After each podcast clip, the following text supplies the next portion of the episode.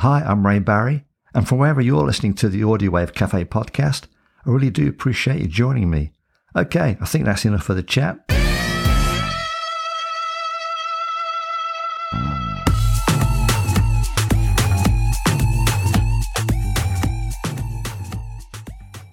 It's the 30th episode of the Audio Wave Cafe podcast series. Thanks to all my guests and listeners. It's been a great experience. I only wish I'd started this journey sooner. Anyhow, my guest on this episode is a guitarist Carol Lane of three piece punk band Army of Skanks, who are based in Coventry. I also bring you the latest music news and views, and I shine a spotlight on London Calling, the iconic album by The Clash. Oh, and I get to play an original track by the Army of Skanks titled Red Emma. I also have Peter Drew talking about Sydnifest 23.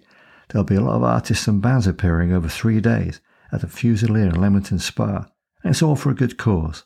Uh, we should move on.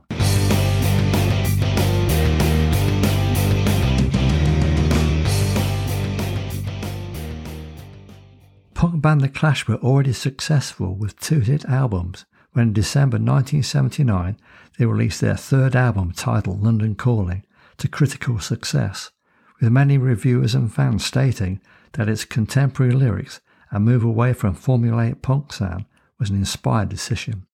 Released as a double album but priced as a single album, it quickly sold over 2 million copies. Produced by Guy Stevens at Wessex Studios in London, much to the distress of CBS Records, who knew Stevens had a drug and alcohol problem, but vocalist rhythm guitarist Joe Strummer knew Guy Stevens was the one and eventually found him in a pub in Oxford Street, London. The rest of the band were Mick Jones lead guitar, Paul Simonon bass, and Topper Headon drums. Together they produced an eclectic album that Rolling Stone magazine said was the best album of the 1980s. The album cover by photographer Pennie Smith features an iconic picture of bass player Paul Simonon destroying his Fender Precision bass on stage at the Palladium Music Venue in New York. With the lettering of the album cover copied from Elvis Presley's debut album release, Simonon said that when Elvis's album came out, rock and roll was pretty dangerous, and Clash's album was dangerous stuff too.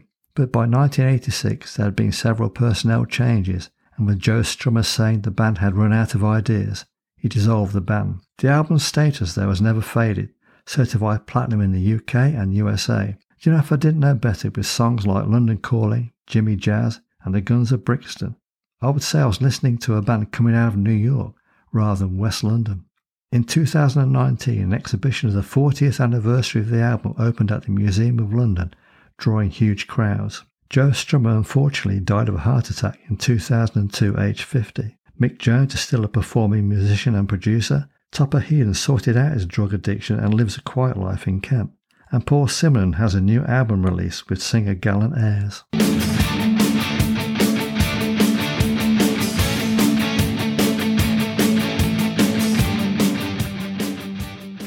My guest on this episode is Carol Lane, guitarist in Coventry three piece band Army of Skanks. Thanks for joining me on this call. Thanks, Ray. Good to be here. Now, that's a great name, the Army of Skanks. How did you come up with that? It was taken from a film with uh, Lindsay Lohan in called Mean Girls, and that was the name of the uh, group of Mean Girls. I love it.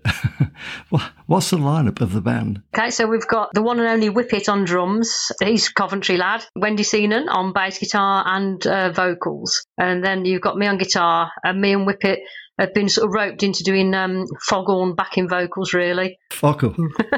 foghorn, yeah. You don't give a woman with a Brummy accent a mic. You should never do that. Okay, what other name does Whippet go by? His real name is Terry, Terry Downs, but he's always gone by Whippet. Yeah, everybody in Cov knows him as Whippet, and he's Whippet. He's even got a tattoo of a Whippet, and his dog is a Whippet as well. Ah, no, no, the best of it, his dog is called Terry. So he's got a whippet called Terry, and he's Terry the Whippet. So there you go. I love it. it gives, gives, you a bit of an insight into his mind, doesn't it? it does, doesn't it? How long has the band been together? Um, well, I think they started off as a covers band oh, 13 or so years ago. And then um, they've had lots of people coming and going and all the rest of it. I joined them about 13 years ago, and we had two leave for, uh, over the years and we're down to three. I think we've been a three piece since about 2017. I think about six years a three piece. I saw a YouTube video recently, and you're seeing well, she was dressed in a ballerina outfit. That was Jess Timms. She was absolutely flipping her eyes in little Jess. Yeah, she got ill sadly. That was in 2017. Uh, that was the summer, and we did um, a whole weekend of gigs with Godiva on the Friday night, with the cast and the Stranglers, Unholy Festival or something at the Colville the Saturday night, and then we were lucky enough uh, to do the festival with the Manic Street Preachers on the Sunday night by the Thursday, we were doing Rebellion, and she wasn't well enough to, to go. That was unfortunate. So that's when we had to be a three piece. We had half hours practice, and we didn't want to like not you know like pull out of Rebellion at that stage with two days' notice. So we just carried on and just did it. And that, so it's from that point we ended up. You know what, Wendy, you can sing. Just do it. Just believe in yourself. You said you're a punk band. Is that sort of uh, mid 70s uh, Sex Pistols style of punk or what? A bit of everything, really, because our, our influences are so varied. I mean, yeah, the 70s we were sort of like leaving school and, and um, getting our first job. So I think we were listening to things like the Buzzcocks and everything that was around those days. Uh, and then obviously Killing Joke were pretty good, Siouxsie and the Banshees. Uh, there's, there's thousands of influences in our music, and you can hear it. I mean, I was always into X-Ray Spex, uh, the Ruts, so yeah, I suppose the earlier punk is more probably like us rather than the like the second wave i suppose was really like uh, you know exploited and discharged I was sort of starting to just go off it a bit then. We're not sort of heavy like that. We do actually, I'm, I'm lying because we do actually do quite a few what I would call thrash punk songs, but um, our, our, earlier influences I think are stronger in there. So you play original material. Do you also do covers? Yeah, because it started as a covers band for the first couple of years or so. And it, it, wasn't a bad covers band, to be honest. I mean, uh, when I saw them at the Queen's in Redditch, I thought I loved the music they were playing, but they sounded a bit shit. And um, that's why I studied on guitar them. Oh, I'm being honest for you here. Yeah, yeah, yeah. But I love the music. I love the music because it was like Clash covers, X-Ray Spex covers, you know, a bit of everything damned. I mean, we all love the damned. I love the music. I, I love the vibe. Just get the, sa- the sound right, it'd be great. So when they said, Can you stand in for a few months? I was like, yeah, you know, it, it, was taking me back to the music I used to love. You've been in the studio to record a new album. How did you enjoy the experience? Bloody terrifying, isn't it? I mean, uh, uh, it's not. It, no, it is. It, it is. It's really bloody hard. It, you know, like because the trouble is, we have discovered we have discovered that I actually ad lib pretty much all the time and improvise. And when you go to a studio, it's like no, you, you've got to know what you're doing. So for Whippet, he doesn't like click tracks and stuff like that. He likes to just play it live, and I get that. I'm the same. I think Wendy's the same actually. Um, but we've got all the music down, and they're really good at the studio. It's John Priestley. He did stand in uh, as bass for the Damned a few years, I think in the 90s, something like that. But he's brilliant. I've been to that studio. You have in Kenilworth. It, Abatis studio, yeah. Yeah, yeah, yeah. It's brilliant, isn't it? He's a lovely guy. Yeah, he's so easy to work with, and he put us at ease uh, mostly by taking the piss out of us. But he put us at ease, so it doesn't matter, does it? and um, and he's in the Godfathers now, by the way, and, and they're another good band we played with the Godfathers. Oh, right. He's uh, with them. Yeah, yeah, and uh, his mate come in, Mike. Now Mike Essex, Exeter rather, he helped a little bit as well. He was the producer for a lot of the Black Sabbath stuff from 1996 onwards. So, so it was nice to have his expertise as well. I mean, he was helping with like getting the drums all mic'd up and getting the sounds for that. So it should be pretty good, really, because you've got two like blokes at the top of the game, and you're helping you. Yeah, that's brilliant. it, it is because it chilled us out. You know, we were like, wow, it was interesting to talk to them. Yeah. How many singles and albums have you released? We did two. Then we did an EP with Jess when we were a four piece. Then we did The Perfect Storm as a three piece, which is our first one as a three piece. That was the, just before COVID lockdowns. So it'll be the fourth album, if, uh, if you like. And it's uh, we found out we found our feet on this one. Yeah, well, I was in a rock band, and you're obviously in, in a the punk band. You really do need that live sound in the studio you got to capture that. Yeah, it's the energy in it. It's the energy. It's sort of like you know, like when you're on stage. And uh, what what do you play? Bass guitar.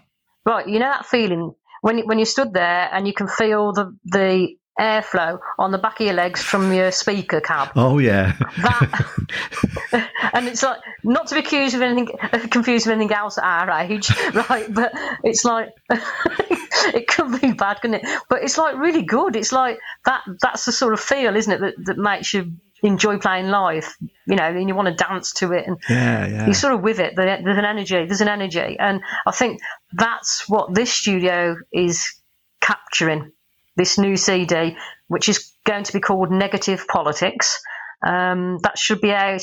We've got another three days at studio. We've got vocals going on and the mixy thing, and that's it. We've done all the instruments. There's um, 10 songs, and I've learnt them now. Um, there's a mixture on it that you wouldn't expect from us. Um, I, don't, I don't know how, I don't want to get told off for telling you too much, but we cross over into quite a few genres of music throughout songs.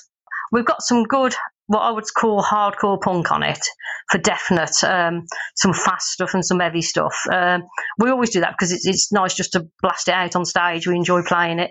Um, and then we've got definitely what I'd call a 70s style punk song on there. Then two or three that are just completely not what you'd expect from us. There's going to be 10 tracks on it. It's uh, again, there's good, strong messages through everything from from um, the environment and politics and a lot that's gone on. So uh, yeah, so it'll be lyrically strong too. What gigs have you got coming up? Uh, we're playing at the Queen's Hall in Nuneaton with Conflict. We've got July the Working Glastonbury. Uh, uh, that's in Wales, uh, mid Wales. and that's I think is a 23rd, roughly, of July. Um, and then we've got uh, It's Not the End of the World Festival, which is near Warwick, which is for the horse drawn travellers. We always do their festival. We've just done the Beltane Bash for them. That was flipping amazing fun. Where can people find your music? Deezer, Spotify, uh, bits on YouTube as well, aren't there? Oh, and Bandcamp. Bandcamp, yeah, yeah and obviously now the new Instagram. And uh, yeah, so you, you, can hear us on there. We've also got a Facebook page, uh, so you can go onto that as well to to find out the, all the gig dates. Excellent. Well, this is just the right moment, I think, to bring this interview to a close. Carol, thanks so much for being my guest. It's been a real pleasure. No, no, no problem at all. No problem at all. Thank you.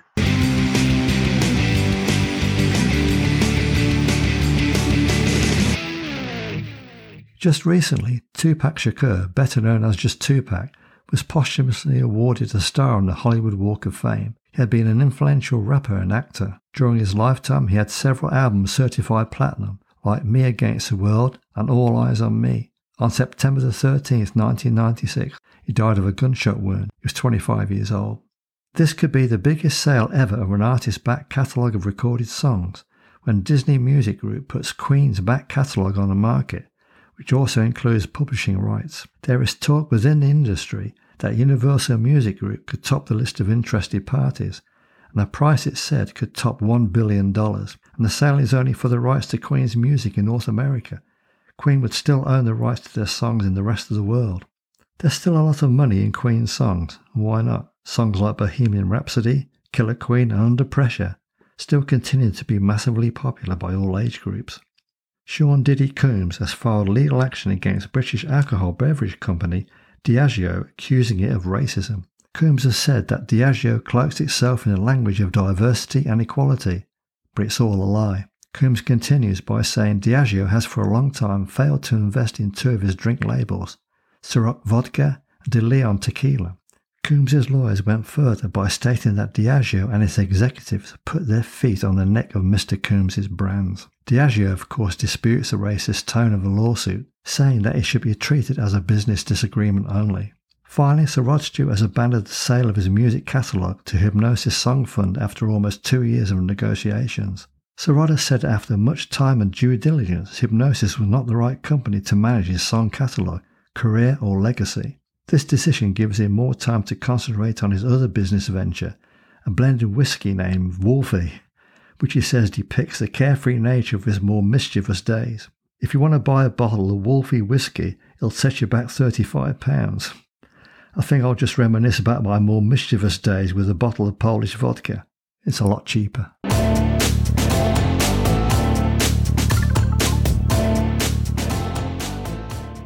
Coming up is a track written and recorded by Army of Skanks, Red Emma. Ejected 345 traffic, two mile, final without delay, cross runway 30 left, runway 30 right.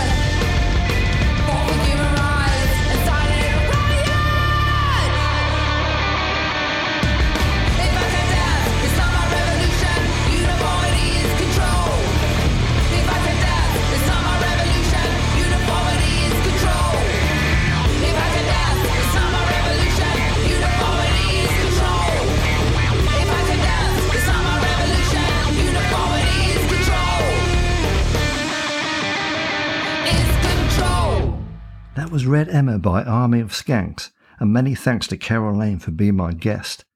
Coming up now, I have Peter Drew talking about upcoming event Sydnifest 23. I have Peter Drew on a call with me. He's a musician from Leamington Spa. Hi, Peter. Hi there. How you doing? Fine. I'm, I'm doing well.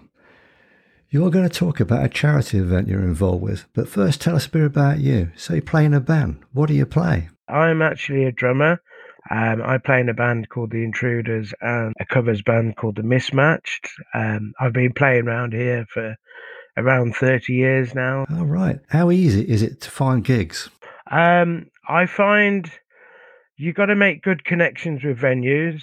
Obviously, especially now with cost of living, um, the price comes into it. So you've got to be able to put on a good show um, for a reasonable, good price. Obviously, um, it just has to be kind of right for the certain venue as well. Um, so I always kind of promote my band into venues that obviously like our, our music and where we go down well. But we do quite a, a regular circuit around um, Leamington, Warwick, Stratford, and Coventry now. So you know we have a good little uh, reputation for getting quite you know a quite a good number of gigs. You know. Okay, so tell us about some of the cover songs you play. Um, well, we do some um, ACDC stuff, and we do some Billy Idol. Uh, we do some Kinks, all the classics. Sounds good. I love ACDC. Okay, so tell us something about this charity event you'd like to promote. Yeah, right. At the moment, um, I am currently running um, a charity event called Sydnifest, which will be from the 22nd of June through to the 24th of June, and that will be at the Fusilier pub in Leamington Spa on the Sydenham area of Leamington. Um, on the Thursday, I've organised their various duos and singers. So basically, on the 22nd, I'm doing an acoustic day. So I'm getting involved in all these uh, a different genre because obviously being a bandsman on my previous events, I have put loads of of bands on through people who I've made connections with over the years. And I have a great team behind me um, that helped me run this show. Um, I wouldn't be able to do it without them, basically. So they're always, and actually, they're all musicians as well, or entertainers that are on my uh, Pete Drew production team. The Friday will be starting off with a couple of singers, and then we have bands throughout the the evening till to twelve. And same on the Saturday, starting off with a couple of singers and then going all the way through to 12 o'clock at night. And this, this uh, charity event that I'm doing this time is I'm doing it for um, Blood UK charity as a dear friend of um, a couple of my bands, especially my soundman James Archer, a dear friend of his, has um, got leukemia. He's actually played on events that I've put on on in the past, so decided to do it for Blood Cancer UK this year. So get yourselves down to Sydnifest at the Fusilier Pub in Leamington Spa from Thursday the 22nd of June to Saturday the 24th. The charity event is free entry and accepting donations on the day. Peter, I wish you much success with this live music event, and it's for a good cause. Great stuff. Thank you very much for your time, Ray. Cheers.